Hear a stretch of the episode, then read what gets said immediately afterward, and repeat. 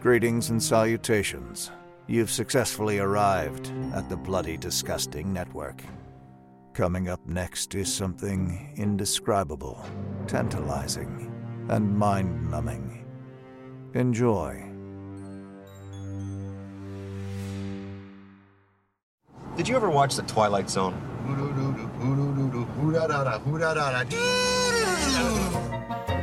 God, remember the Twilight Zone with Burgess Meredith? Remember, he, he, he, loved to read, and there was a nuclear war, and he had no friends anyway, and he was down in oh, the basement. glasses. What about the mannequins that got two weeks off and turned into humans, and they were allowed to go out and shop for two weeks on their own, and then this one came back, and it was over two weeks, and the other mannequins went, come over here for a minute, and turned into plastic. You, you want to see something really scary?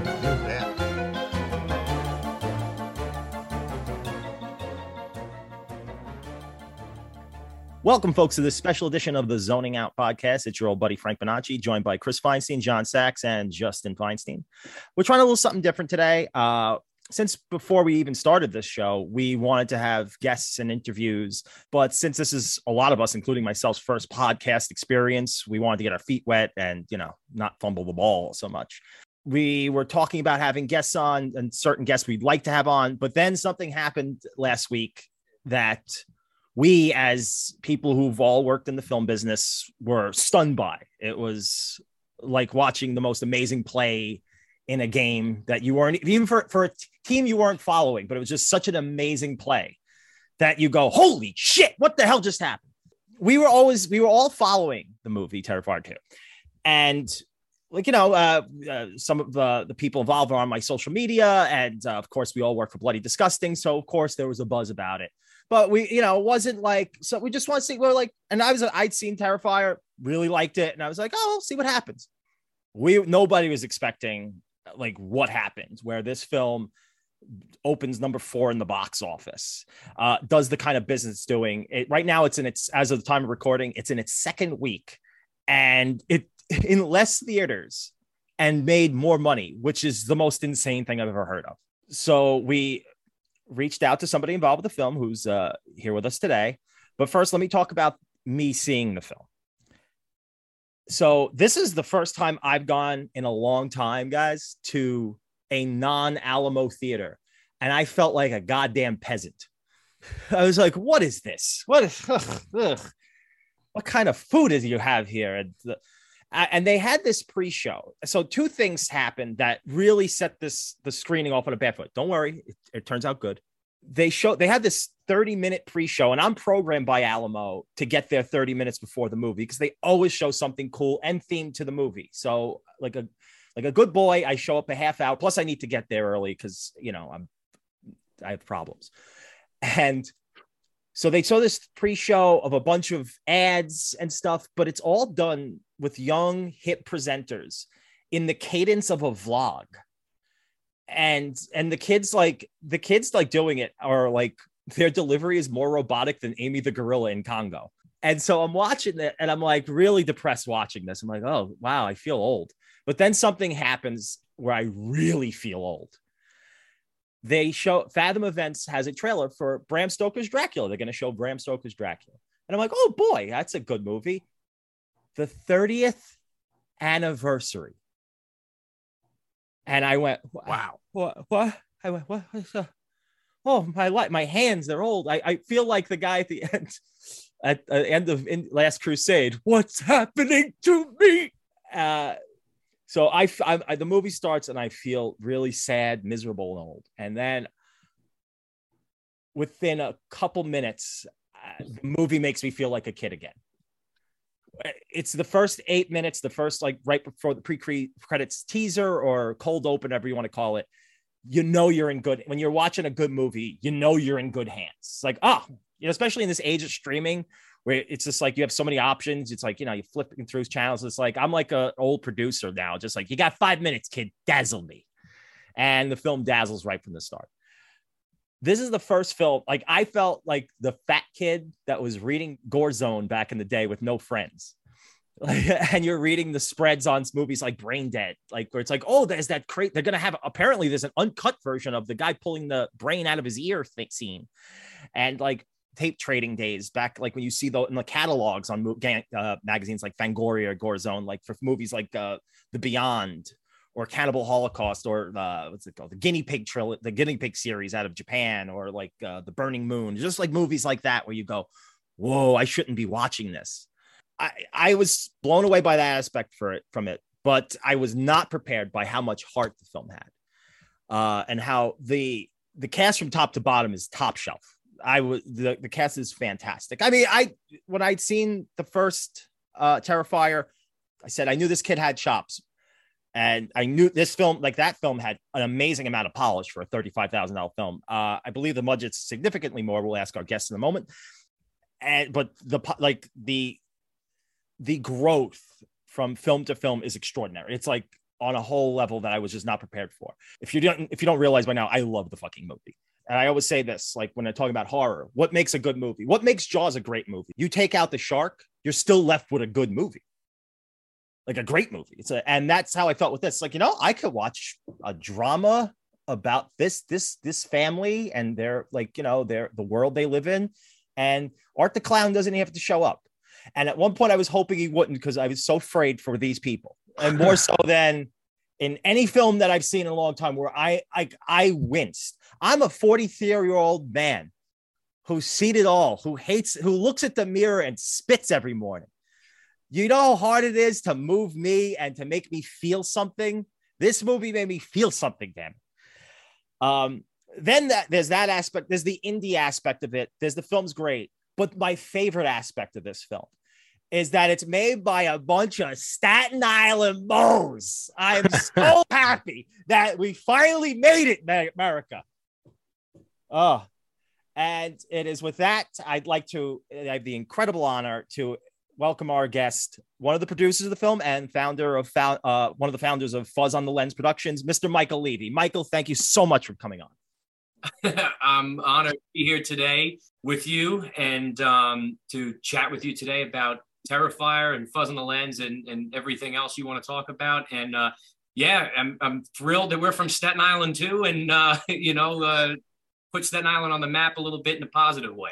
I mean, uh, the, the favorite son up to this point was was uh, Mike Bichetti. Now I'm a big fan. I'm a friend of Mike for years, but you know, Mike's a great guy. he's a great. Oh, he says hi by the way. I talked to him because I was looking around because I, you know, we were prepping for this interview, and it's weird if you look at our like we're on your Facebook friends of mine, and I don't know if we've met. I maybe we have, but it's just like you have like a lot of friends in a lot of different quadrants of my life. Like you know Marcus, of course, and uh and you know Mike Bichetti, and those are like two separate things in my life. It's just like, wait, how do you know like so many like people in my like world? the Staten Island connection. So wait. small island. Wait, so uh where where did you go to high school? I went to Monsignor Farrell High School. Yeah, so Okay. did I, which is Oh. interesting. Have you seen Terrifier 2 yet? I haven't, Well, unfortunately. so Farrell's in it. oh, really? The school that that that yeah, it's the school, it's the family school that they go to. It's Farrell, yeah. Holy shit! No, Yeah, I'm going. I'm going this week. I just had a newborn, so I haven't been able to. I, keep I, I on did. I, I could feel that. I have a, six month old now. Oh yeah, So I get it. Yeah, well, his is like a few weeks, so he's like all. Oh, it's like, wow. it's yeah. like, yeah, he can't come up for air. This poor guy. Yeah, I can sympathize. I, I understand. I know. like. I'm coming out the other end. I feel now. So yeah, yeah, yeah, yeah. Chomping at the bit to get there. They're suicidal lumps for the first six months. They're just trying to get themselves hurt, and they can't really move on their own. it's a real problem. Yeah, discovering. Oh, that's the other thing about the film, dude. The Staten Island. Every time I, dude, uh, Sienna's house has the most Staten Island kitchen. I was so, I was oh I was like so happy. I was like, look at that kitchen. It looks like their kit the kit uh, Chris Feinstein here's Yeah. kitchen growing. I was like, that's your the- I was like, it's funny because uh, a lot of people are commenting too on Sienna's mom, and they were all like, "If that dialogue is not the most Staten Island mom, like anybody Oh my that God. Staten Island." Uh, you know, and a lot of us are from Staten Island. I'm from Staten Island. Um, my two producing partners, one's my brother Jason Leavy and Steve Delasala from Staten Island. Our cinematographer George Steuber's from Staten Island. Damien Leone, the director's from Staten Island. oh, I love it. Own has Staten Island connects. So a lot of us are are all from the island. Yeah, it's nice to see a win for the home team. Right. And in a lot of locations, we shot a ton of the movie on Staten Island, as you know, you're, you've pointed out. And um, most of our locations were either Staten Island, uh, upstate New York. We did some stuff in Philly, and maybe the club sequence was in Newark, I believe, or Trenton. It was like some, I think it was Newark. So yeah, but for the most part, it's you know, it's all like right here, homegrown. Oh, that's great. Yeah, you know, it makes me great because I worked in production for a lot of years. I used to do grip and electric before I started doing my own stuff. And uh, everybody you meet in productions from somewhere else. And every now and again, we'd have a production go on Staten Island, and these fucking interlopers would come in and just shit talk the borough. I'm like, you're from Chicken Gizzard County, fucking Ohio. What the hell do you have to say about anything? yeah, I'm proud of Staten Island, man. Me too, maybe. You know, and I, I think Staten Island has a great ton of uh, locations, and you know, Absolutely. like anywhere in the world. Yep. I always say it's kind of like a giant backlot, and we have parking. We're the only spot in the city, the entire city, that you can actually park Yep. and you know get your crews in and out nice and easily, and don't have to worry about all that chaos. So I, I love shooting on Staten Island any chance I get. Yeah, it's great. Um, how did Fuzz on the how did you guys start uh, Fuzz on the Lens? Yeah, so um, it's funny because you know I've always been making films um, since I was younger with my brother. I can remember stealing my mom's camcorder and running around and, and, and making movies, and you know that kind of continued through high school where I was a part of Farrell, where I was a part of uh, WFBN TV. For anybody who's listening and might kn- know Farrell, uh, I was the anchor there and would do skits every morning. And um, my other producing partner that I actually went to grammar school with and high school and college, Steve Della Sala, we would just do skits. We would do little short films. And there was an ongoing joke at one point where um, we didn't call ourselves anything. It was just we were just making movies, friends making films uh, where there was actually a fuzz on the lens as we were recording. And a friend of ours turns the camera on and says, Hold on, we're in the middle of a shoot. There's a fuzz on the lens. He's blowing in the camera. This all is recorded. We still have the footage, blowing in the lens, cleaning it with his shirt. And um, realizing after a half hour of doing this, and it's all being recorded, that we were actually schmucks. It was smudge on the viewfinder, not a fuzz on the lens but it became an ongoing joke that every time we were shooting something, it was like, make sure you check for that the lens, make sure you check for that the lens. And then eventually, when we decided to, you know, move to being more professional, um, we said, hey, what are we going to call ourselves? And naturally, it was like, hey, why don't we call ourselves the Lens Productions? And it just kind of caught steam from there.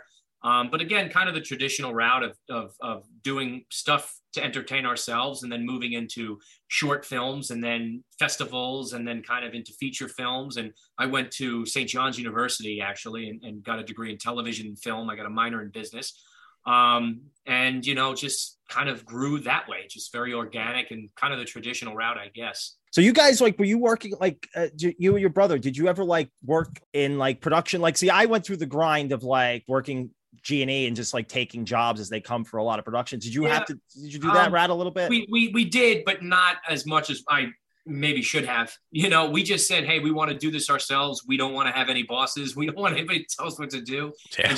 did That- that and for better or for worse um you know that's kind of the route we took we wanted to work on our own stuff and and and learn that way maybe it took a little longer to learn than you know because being on a film set there's i mean just so much you can get that you know I, I went on i worked on a film called fear clinic and i remember being there my first feature film um and just learning so much in that short span of, of, of being involved in the production than I had the entire four years of going to school to do it. So I think that it's important, I think, to do that. But again, it's just kind of a matter of the route you want to take. Do you want to do your own stuff more, or do you want to kind of get a network? And so we didn't as much, but we have. And believe it or not, we still work on other projects now, probably more than then.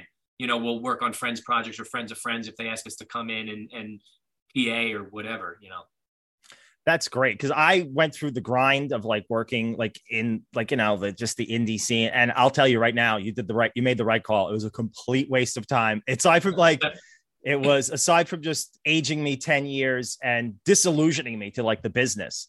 Uh, you did the right thing. You made the right. If you ever worried like I'm, I from the other end of that, you made the right call. Uh, I eventually had to walk away because I was just like, this sucks. This is not what I got into this business for, and uh, and now I do podcasting, so I've gone out of it altogether. But anyway, so you know what makes me happy about your guys' work, what you the way you guys do things is when you look at the crew credits and and this is how it should always be on these smaller things. And you again, you don't see this like in like indie like films that I used to work on, like for films with smaller budgets. Like everybody wearing a lot of hats.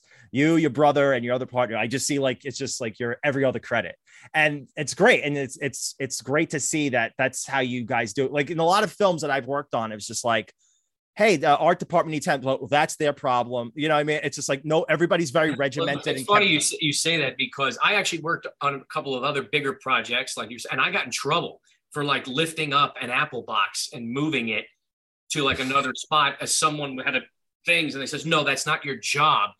And I, they didn't know I was a producer on that project. And uh, I had it out with one of the person. I says, well, you know, I said, first of all, don't treat me that because they were berating me, not knowing who I was. I said, you don't know who you're talking to, number two. I said, second of all, it doesn't matter who you're talking to. You never talk to somebody like that. So third of all, I'm trying to help Yeah. you. Say thank you. And, you know, I said, I understand there's these depart- department things. I said, but we're also human beings here. And if I'm trying to help you, you know, you should, you should, you know, at least be thankful for it. And I, I, that to me, I never understood that whole segregated. I mean, I get it, I guess. Maybe on bigger things, they don't want something goes wrong, they want to know who to blame, maybe. right. Um, you know, but yeah, for our productions, I mean, literally on Terrifier 2, there's like eight crew members that was like there the entire production. And most of the movie was made with like eight core people. Yeah, that's, That's- amazing. You That's know, great. it's very, and maybe that's partly why it took three years to make in the middle. of but yeah, and, and and again, like this kind of to answer your question a little bit before about building up the business and fuzz on the lens, a lot of it also, believe it or not, had to do with when we did the Staten Island clown thing. Yeah. Um, that really propelled us to the national spotlight uh, and really kind of marketed our company and you know that hey we could make headlines and splashes and then we were able to get some investment in to do our first big feature which was abnormal attraction a comedy film um, and really from there kind of just snowballed Getting back to it, that's what I was where I wanted to go next. Abnormal attraction. That is like a dream of a genre fan. Like, like, what do I want to do? It's like I want to see all these different characters from fantasy and horror just in one place. Uh, and how could I do that? And it's just like that's the movie. It's just like it's like a love letter to genre filmmaking, and it's so much fun. It's And, very uh, niche film too, like very culty genre.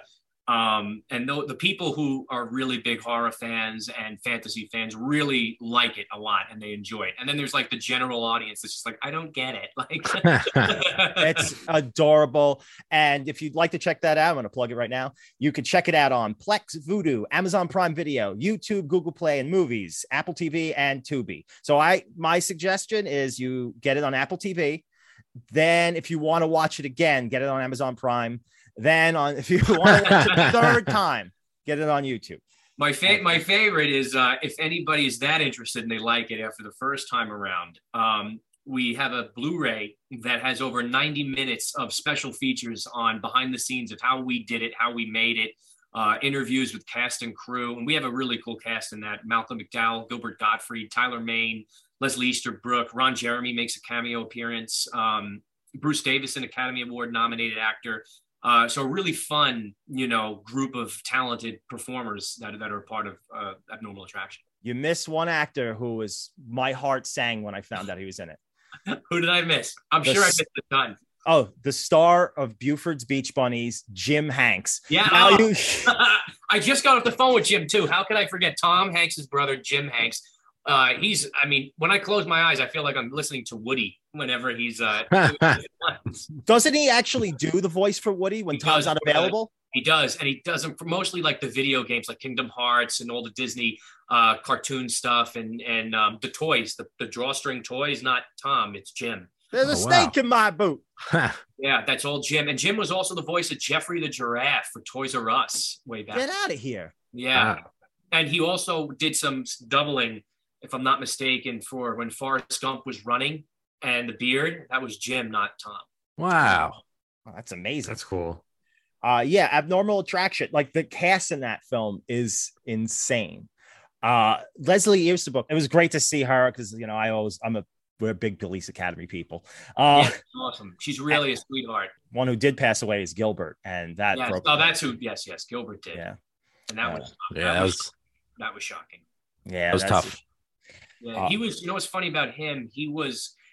Uh, I ne- had never met him before, uh, working with him on this, and I always everyone has that Gilbert Gottfried persona, right, where he's like, you know, I'm Gilbert Gottfried, and he's crazy and he's cursing and hits fuck ass, um, you know, whatever. And uh, I met him, and he was so quiet and shy at first. He's like Howard's impre If you remember old Howard Stern, that was like his impression of him. It's like, Yeah. oh, hi, Howard. It's me. Yeah, Gilbert." that- right, right. And that's how he was. He was like, oh, hi, nice to meet you. Love the script. Uh, incredible. Uh, I'm, I'm honored. It was like such a shoulders shrug, sunk down, and all of a sudden you say action, and he was like, then like he'd go into it and then cut.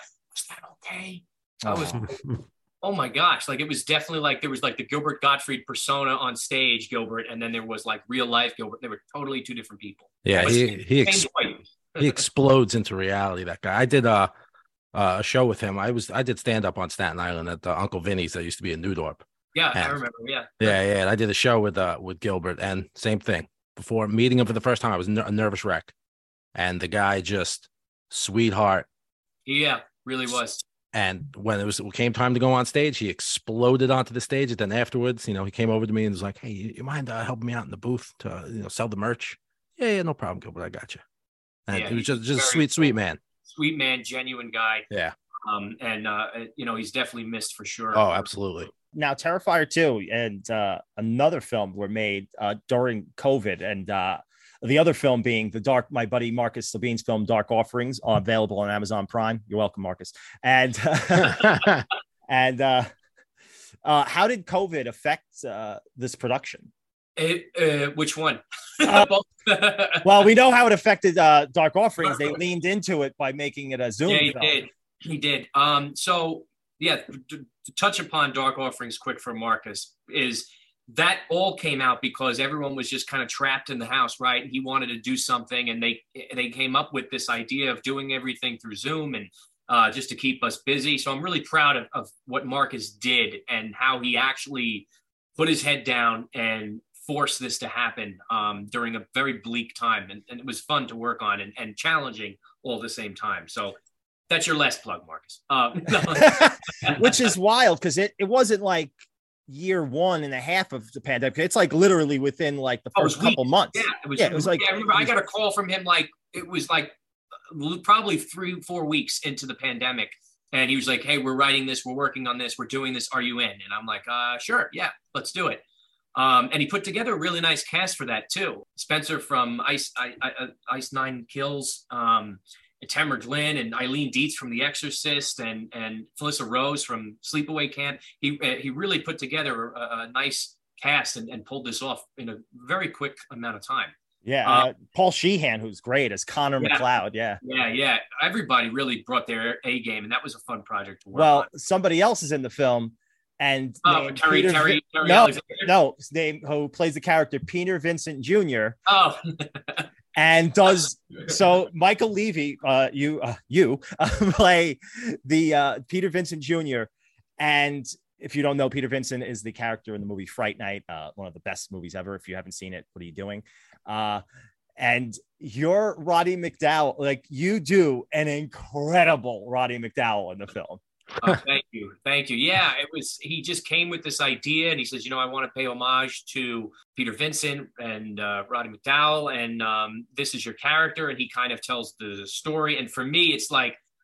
As, as much acting as I do, it's really hard for me to memorize lines. Like I'm always kind of going off things, and and of course I get the script, and it is pages upon pages upon pages of literally ex, you know explaining the entire thing that's going on. And i'm like oh my god uh this is going to be challenging. Um so yeah, you're the expositional character. it's all exposition. Everything is exposition in mine. And that is like my weak point.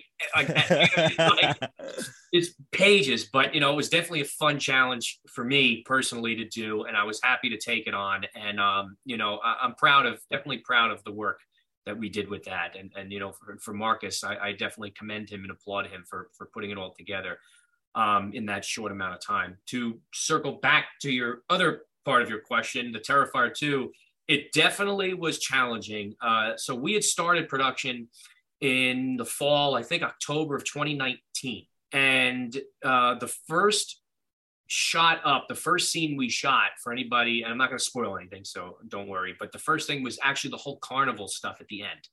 Oh, wow. was- Jeez. yeah. So talk about jumping in the swimming pool, just totally. That's it. There's no dipping your feet in. It was that was the first stuff. Let's ease in. Let's do the technically daunting climactic moments of the Couldn't film. It's like- believe that's what.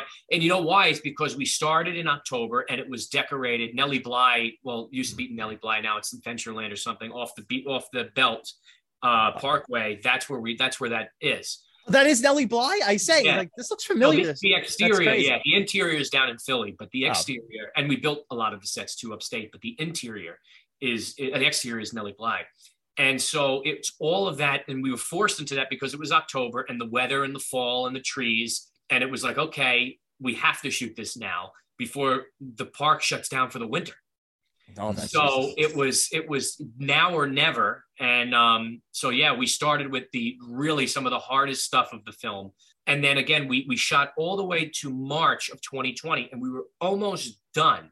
We had just done um, this huge piece involving a lot of people in a tv show situation uh, I, don't, I don't want to say more than that. Clown Cafe is all I'll say. yes. And we just And Laurie done- Berkner band. Right. So we just finished that um, segment. And as that segment's happening, all these extras are flying in from all over the country. Seattle, because a lot of Indiegogo people were involved in that sequence. And COVID is just being talked about. Oh, And of course, they're saying it's originating in Seattle. And there's like four people from Seattle that Ugh. just go in.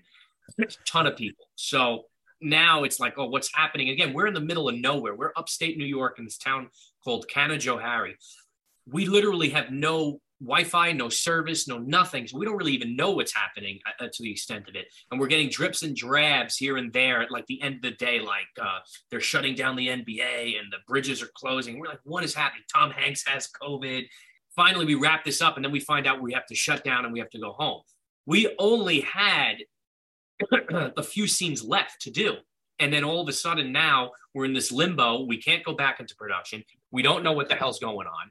And that really lasted from March all the way until the end of that summer. And then we said, screw this, we're going to sneak and start shooting scenes and just start getting whatever we have to do done.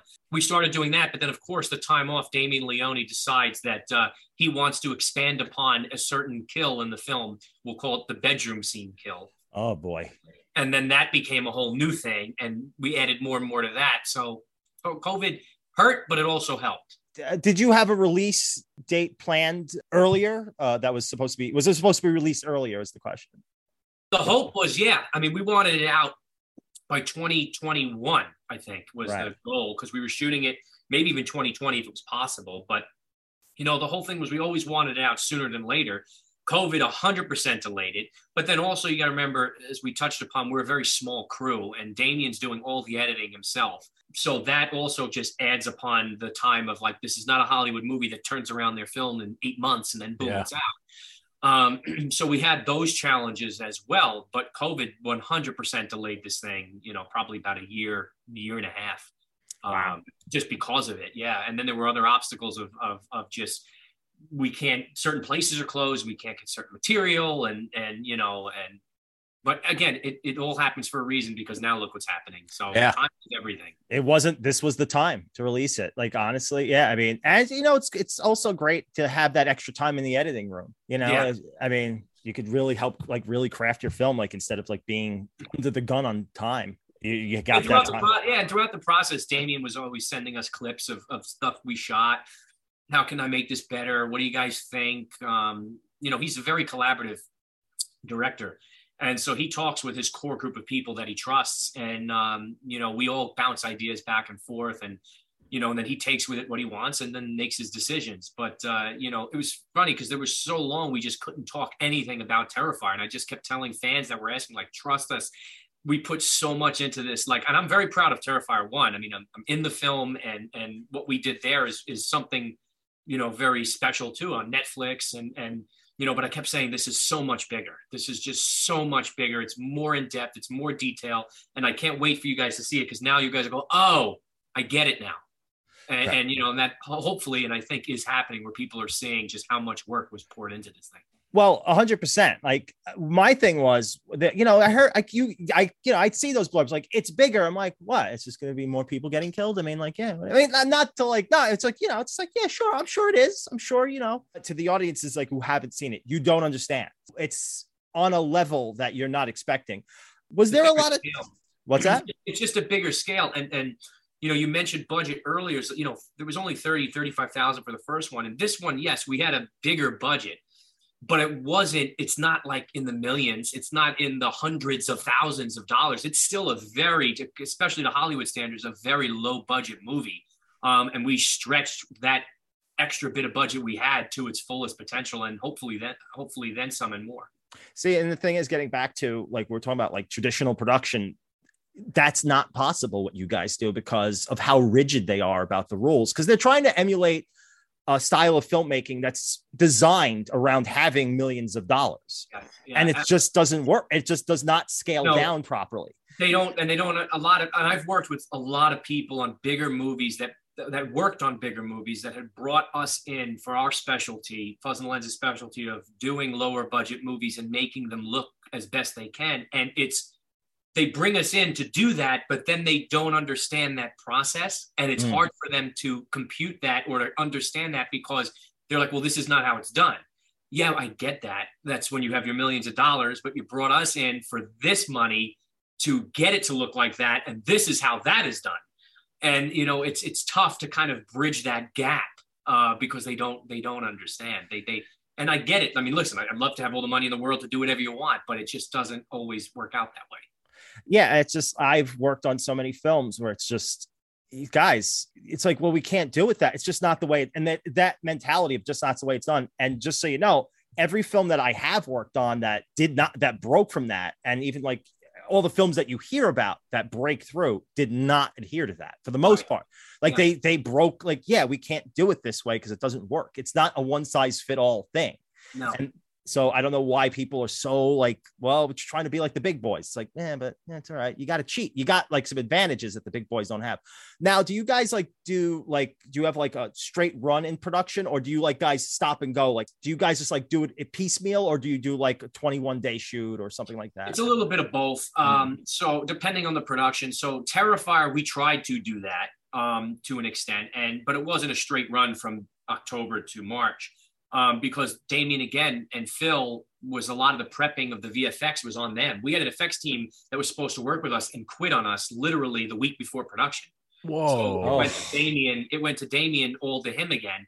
So you know he he has to storyboard and plot and whatever, and then we have this stretch of shooting where maybe we'll work for two weeks straight, and then he's got to take a month off or, or three weeks off or two weeks off to prep the next stuff for the next set.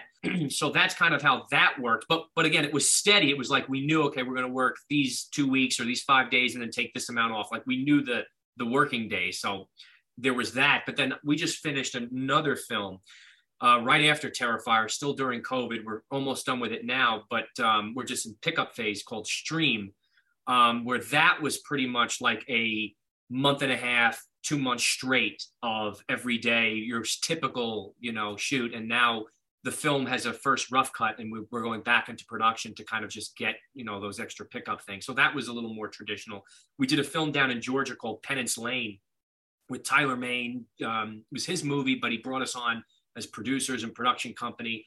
Uh, we shot it in Georgia. That was a 21 day shoot straight through with Scout Taylor Compton and John Schneider and Danny Roebuck, who's now Grandpa Munster in the Munsters. Uh, so we did that more traditionally. Uh, normal traction was, okay, let's shoot this week, take a little bit off. We'll shoot again when we get ready. And, you know, so it- it's just, we work any way that makes the thing come out good and any way that we can to make it happen. That's great. When you guys were casting, looking for Art the Clown, did you like put out in like backstage? We need the greatest physical performer who ever lived. So is anybody anybody available for these dates? no, it was it was you know because Damien had had his friend this guy Mike G- uh, Giannelli. He played Art the Clown for In All Hallows Eve, yeah. and and he had another buddy that did it in, an, in another one of the shorts he did, and so Mike he wanted to he wanted him to do it. And the guy Mike is not an actor. He never wanted to be an actor. He was just kind of doing this as a favor to Damien. And so Damien had to put it out on backstage or actors access or whatever it was. And the story is that after six people coming in, here comes David Howard Thornton, and uh, he did this great physical performance. And all he got was, you know, you, you decapitated, you're decapitating a man. Um, show us. it was just like, and Dave did the creeping up because he comes from a theater background. And uh, it's funny, Dave's a big voiceover guy, like a big, he does a lot of character voices. And so it's funny that what he's known for is a, as a character that doesn't speak at all. Um, but yeah, he did it. And Damien and Phil, they loved it from that moment. And then they tried the prosthetics on him, and the rest is kind of history. Yeah, he's really incredible. And uh, what makes a great horror villain for me, and this is why I think these films are successful, is like, well, well, for me at least, uh, why they're successful for me is the most frightening kind of villain is the one that's really, really enjoying what they're doing. It's because you can't reason with that. Your misery is part of their fun, and Right. you can't like. That's why Freddy's my favorite like mo- movie monster of all time because it's just like you can't reason with somebody who's having the time of their life while doing this. Another great thing about the film for me was that it doesn't feel like an 80s slasher. It feels like how you remember them. If that makes sense. Where you Nice when. Yeah, I understand. I understand what you're saying. Yeah. because you go back a lot of these films, like you watch a film like, oh my god, Night of the Creeps is like, oh, not Night of the Creeps, that's a really good movie. Uh, when you watch like a horror film and you go, oh my god, like this is the most disgusting thing I've ever seen, and you go back and watch, it's like, oh, that don't look good. That doesn't look. Right. It's like I remember. It doesn't hold up. Right. It's what you, the, it's the feelings you felt when you saw 80s slasher. and more so than any slasher uh, revival that this film captures that feeling that this is crazy this feels like you're you feel like you're you're seeing something naughty and and i've That's what's become. That's what's become in the theaters now. It's kind of like this. And again, this is all organic. The the people passing out and fainting in the theaters, the vomiting, the running out, the that whole thing is just people were putting it on Twitter, showing us, adding us, tagging us. And it's very reminiscent of kind of what was happening even in like the 1970s with The Exorcist, where it was like, this is so taboo, you can't go see it. It's against the Catholic, uh, you know, Catholicism and the Catholic religion, and you know, and, and don't watch it. And people were sneaking it, and the parents say don't stay up late and watch. So it has that feel. Yeah. Um, I think that's partly the allure of why um, so many people are saying, I have to go see this now. It has actual like word of mouth, which is so rare these days. It is, and it's so hard to replicate. It's so hard to do, and it's the best form of marketing if you Yeah. can make it happen. But you you can't make it; it just has to happen Well, organically. it's lightning in a bottle, and you you you this movie caught it. now were you that first weekend happens now i'm sure you have an idea like there's metrics and stuff that people have like well this should be performed this way but were you guys taken aback by how well it did and the second week of course yeah, we really still are. Um, every day we're like, this, this, this doesn't happen. This, how is this happening? Um, first of all, just to be in theaters in general is just shocking to us. Like when we found that out, uh, they originally told us it was in a few hundred theaters. It was going to be a limited run of like a day, and then you know that's kind of typical what could happen, you know. And then all of a sudden, it was the theaters were growing, and now it's the weekend, and then it became popular. Now it was a week, and now it's two weeks, and now they're probably extending it again um, that just doesn't happen. Not for you know low budget independent films, and, and especially from guys from Staten Island. Gonna again uh, the home team guys you guys deserve a Mother Mousse Uh, cake like yesterday and some Royal Crown. yeah, Uh, but yeah, I mean, so we didn't expect it to go that route. I mean, look, we I'd be lying to you if we didn't say we knew we had something special. I'd be lying to you if I didn't say we put our heart our heart and souls into it and we knew that we had something that could catch. But this fast, this quickly, um, this much, no one could ever predict that. You know, we just knew we put we put a good product. We were putting a good product out there, and then the rest is really just up to the audience to either kind of accept it and enjoy it, or kind of just shoot it back. And, and thankfully, everyone seems to be liking what we did. Oh, oh God! Just you just reminded me about audience reaction. I watched I, the best part of my screening, and I forgot to tell you about this, Chris. Was I listened to a grown man make the most amazing sound that I have never. I I'm gonna mute myself for a second. It's during the bedroom scene at, at the basically the the the punchline, if you will, of the bedroom scene, where this guy made a sound, and I'm just give me a second to mute because I'm gonna try to remember. I gotta, and I can only remember by making the sound. So give me a second. Talk amongst yourselves if you want. Just watch him. Uh, yeah, this is this is this is what we're here for. Get into character. This is beautiful. Okay. Okay, I I because I had to hear it again because I because I went I came out of the theater making that noise as a goof because it was so great. Like my reaction was just like holy shit, and then I heard this man a couple rows behind me go, ha ha ha ha, ha. Like, and I never heard that. It's like whoa, it made the whole theater like get a second wave because it was just such a bizarre sound to hear come out of just oh, coming out of his body. yeah, like it sounded like his soul leaving him. Yeah, it's crazy. The responses are just absolutely out of this world. Oh yeah, it's it's and it deserves it. It- It's one of those. It's a very special moment, uh, uh, which I was again. You, I was not expecting. I was expecting to enjoy it. I'm like, yeah, I'll probably enjoy it. I, you know, uh, I was actually terrified. Here's my thing, because I'm a nervous wreck. Because you're like our one of our first guests, if not our first guest in the show, depending on I'm how I'm honored. I'm Yes. honored. Uh, actually, you are your first. This is going to air first. So, uh, and so my thing is, I have no poker, poker face. Like, what if I, I started texting everybody, what if I don't like the movie? What do I do? I'm afraid. and with thank God, it's like, I don't have no poker face. This would be a very different interview if I didn't like the, oh, I mean, Yeah. Now So, uh, uh, uh, yeah, uh, Nellie Bly. yeah, uh, but like Frank, when you were at the theater, like within, you're like, all right, the movie's where starting. did, I'm you, where did you nervous. see it? Where'd you see it? Uh, UA, the, uh, the UA theater. Well, it's not the, I call it the UA theater. In Sheepshead, in, no, in Oh, Sheepshead he Bay. Bay. Oh, okay. Yeah, that's Cool. the theater my dad tried to pull that poor man's eyes out of his head one time. To see Teenage Ninja Turtles. yeah, So, but you you texted us like within the movie, like it's it's starting. I'm I'm I'm nervous. What if I don't like it? What are we gonna do? Eight minutes in, he's like, I think this movie's fantastic. And then we didn't hear from him for the rest of the. And then at the end, he's like, all right, listen, run to the theater. You I have to actually thought he movie." died for a minute. We said, what happened? What happened to him? He stopped. The communication He's ceased. He's gone dark. I think we lost him. Another thing about big talking point of the film uh, is the length, which was like you know people that was like a thing people told us like this movie's clocks in at two hours and twenty minutes, so roughly. And I was like, wow, what the hell makes this movie a two hour twenty minute slasher? That's odd. Just in case people are worried, if eh, if this movie were a chicken. Rocky's not catching it. This movie moves really goddamn fast.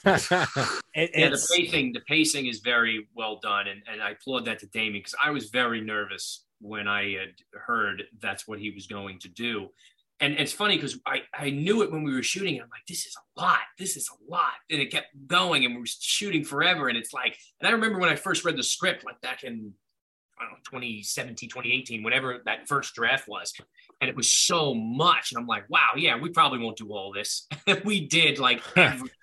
There's probably one thing in that script that I can remember, and I tell this to Damien all the time that we didn't do. And it was something so silly, it's something so small that it doesn't even matter. But it's like we did every single thing he wanted to do. And we I'm very proud of how much we executed it. But like I said, I was very nervous about that runtime. And then when I seen it, I was like, okay, the pacing is there.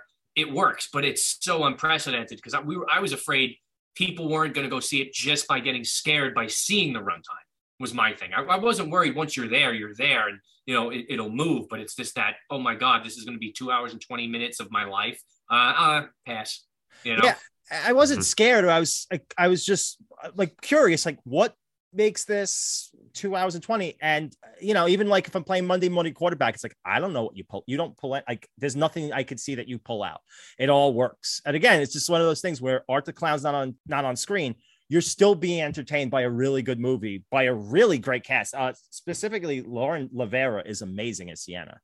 Yeah. and can, be prepared to be at horror conventions and seeing every girl cosplayer for the next i don't know forever They just, I just saw the first one. Um, someone sent it to us at oh uh, that's maybe Monster Palooza or something. I, I don't remember the con it was, but uh, yeah, and the girl did a really good job. And that's something I know casting wise that my brother Jason had a very heavy hand and He was the casting director for Terrifier 2. Mm. Um, and he worked very closely with Damien on getting the cast where it needed to be. And, and the two of them, I think, knocked it out of the park with everybody that was brought on production as far as acting goes. I could have just watched that domestic drama between her, her mom, her, her mom, who's uh, played by Sarah Voigt.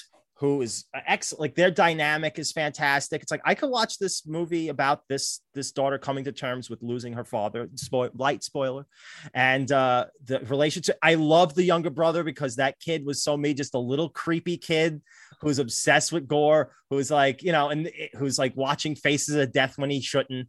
And Yeah, it's that's just like Damien. That's all Damien right there. That's literally him. I, I said to him, "This is you, you sick fuck."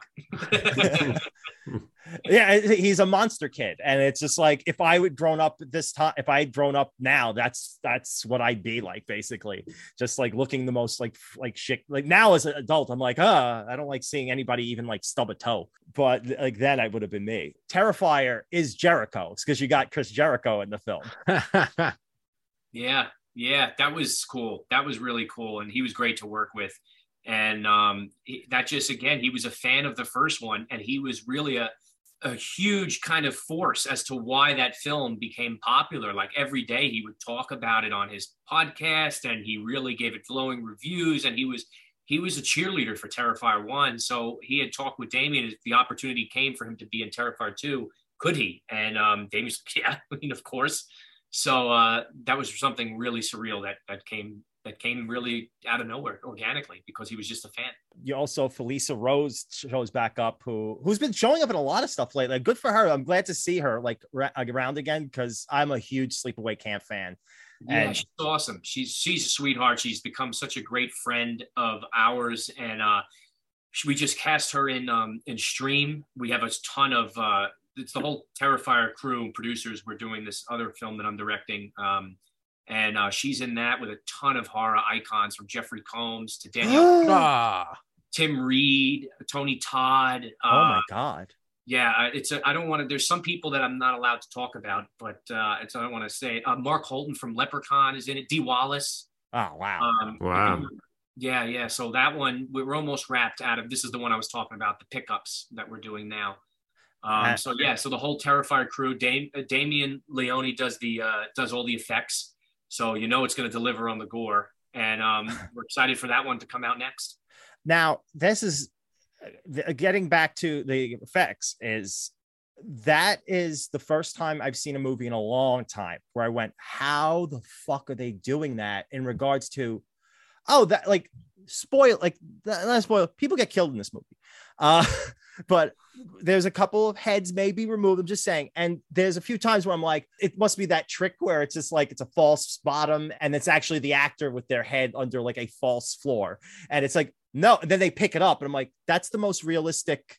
Like when you watched Total Recall, and Stan Winston's work in that is incredible, but you could tell when it turns into an animatronic Schwarzenegger head when he's pulling that thing out of his nose and he's making those weird jerky motions. Ah, so, but this, it's it's seamless. A lot of it. Uh, where I'm like looking, I'm like, especially in the eyes, because that's usually the giveaway. The eyes are like so insane. Now that's all Damien like crafting that stuff. Yep, the The whole kid's- wow. Jesus Christ! He is he is the effects guru. He's the new Tom Savini. I can't give him enough praise. He does it pretty much all himself with Phil Falcone, who's um, I mean, this was a Wall Street guy who his dream was to become a producer, and Damien's teaching him the effects, and he's the executive producer on Terrifier.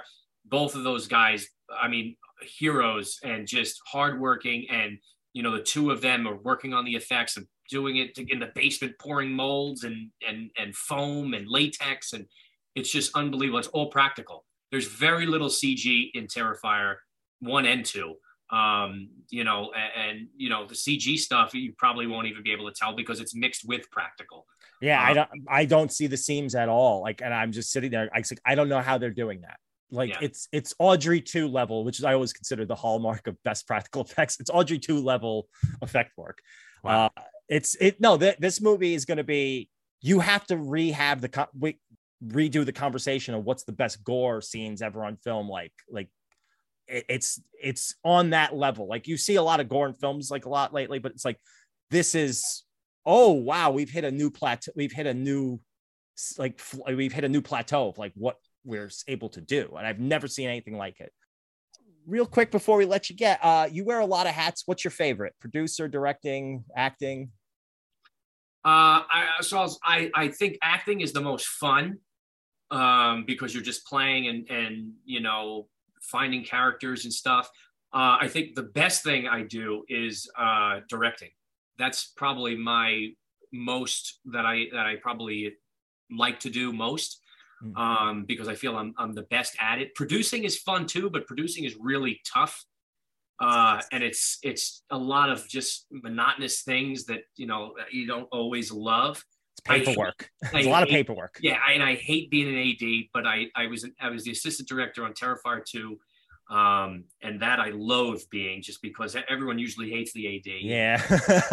You're You the know? guy who has to crack the whip on time. I am, and- and- I am, and what sucks is that I I I have that director's mentality, and that's the guy everyone's supposed to love, and then you have the AD that you're supposed to be. So maybe that's the reason why we took three years. I don't know. um, but yeah, I mean, so I, it's all has its positives and it all has its negatives. But if someone was to put a gun to my head and say you can only do one, I'd probably pick acting. Although I'd probably be better to say do directing because I mean the two are interchangeable to me. Actually, my favorite thing is always editing, is because that's where I, I mean, that's where, yeah, editing is so much fun just because you see it come to life. And it's the least stressful because now you don't have to deal with like everything else. It's just there it is. It's you and the footage and you see it come to life. So, but it's funny, I go through stages. It's like now I've been editing so much. I'm just like, I want to go back to writing. Mm. Um, and then eventually that happens. You're like, I want to shoot. And then the shoot happens. Like, oh, I just want to edit and see it. And it's like, I want it to come out. So it's just, you start loving and hating and it goes through these phases. yeah. You're never happy. No, that's the moral That's of the story. moral, right. You'll never be You're happy. never happy. Well, I don't know what else. Anybody else have any questions? I was curious because most of the good movies I've seen this year are horror movies. And it seems like full genres are kind of starting to die out. Whereas horror feels as healthy as it's maybe ever been. Do you feel a general creative freedom working in horror? I do. be- I, I, I do. And I think the reason why people love to get scared, people have loved to get scared since the beginning of time. I think one of the first movies that were really ever released were, or at least stories, they were horror stories. These fairy tale stories were meant to scare kids to be good.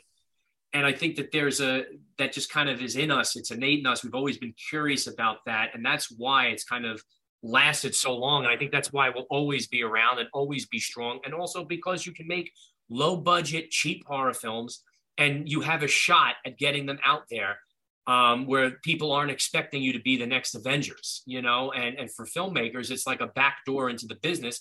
And creatively, you have so much you can do because it's kind of all accept accepting. You know, it's like, oh, it's a horror movie. Yeah, of course. And and you can kind of try things out as a filmmaker, as a creative. Um, you could take chances and risks, whereas you might not be able to do that in another genre. Um, and again, you really have the most fun, I think, because the subject matter is so tense that you're just waiting to laugh and waiting to have a good time outside of that. You know, comedies are the hardest things to make. The sets are miserable. You're never laughing. And I like making comedies, but like you, you're never laughing because you're everything on screen is supposed to be laughing, and behind the scenes is serious. Horror, everything on screen is horrific, but behind the scenes you're you're having a ball and you're constantly laughing, and then almost wishing it was a comedy so you could do the stupid stuff that you just thought of. But mm-hmm. you know, Right. that's my kind of thought on the whole thing. Yeah, it makes sense. Well, sir, this has been great. Uh, I could talk to you all day, but I, I, I'm sure you're busy. But this has been great. Thank you so much for coming on the show. We'd love to have you on again if you would like. Uh, just- Absolutely, yeah. Honored to be here. I'm happy to talk with you guys, and and it was fun, and and I'm honored to be your first guest. That's uh, Yeah, that's- it's a big deal. It's a big deal. Yeah, so, all right. awesome. We'll come, we'll come by. Let's we'll get something from Alfonso's pastry shop. We'll get some nice. yeah. awesome. Everybody else watching this that's not Yeah. from Staten Island. Yeah, yeah. What are they talking? They're so Staten Island. Stop by Aunt Butchie's. Oh. We'll have a nice yeah, day. Butchie. Yeah. oh, well, Okay. thank you so much, sir. Have a great day. You could check out Terrifier 2 in theaters right now. Also, check out Ab- Abnormal Attractions at Plex, Vudu, Amazon Prime, YouTube, Google Play, Apple TV, Tubi. And for my buddy Marcus, you could check out The Dark Offerings on Amazon Prime. Thank you so much. And one thing to plug for you too. Uh, please, if anybody, I just realized this. Our Indiegogo campaign for uh, which Terrifier was partly run uh, funded through Indiegogo. That stream movie I'm talking about, we left that Indiegogo open for anybody who might be interested in jumping on board with the project with all those names I mentioned, Jeffrey Combs and so on and so forth, Danielle Harris. It's actually open. So if you search stream on Indiegogo, you can learn more about it, um, even if it's just curiosity onto what's going on. So, you know, you can see that or through Fuzz and Lens. um, anywhere on social media. So yeah. Oh yeah, check out uh, their website fuzzonthelens.com and uh, their social media. Oh, thank you so much. And this uh, for Zoning Out podcast. I'm Frank Bonacci. Chris Feinstein. John Sachs. Michael Leavy. Justin left, I guess. Thank you so much, buddy. Thank you guys for having me. Thank you. Congrats again on the pleasure, yeah. success. It's awesome. Congratulations. Murder in America is a true crime podcast that covers stories from all 50 states, including stories of mass shootings, serial killers, and lesser known murders. Do you find yourself doing more research after listening to a true crime show? Well, Courtney and I used to do the same thing, and that's why we created Murder in America. Our podcast dives deep into each case. Our storytelling will make you feel like you're right there within the case with us, watching it all play out, and we do not shy away from the graphic details. If you're a fan of true crime, then listen to Murder in America on Spotify now.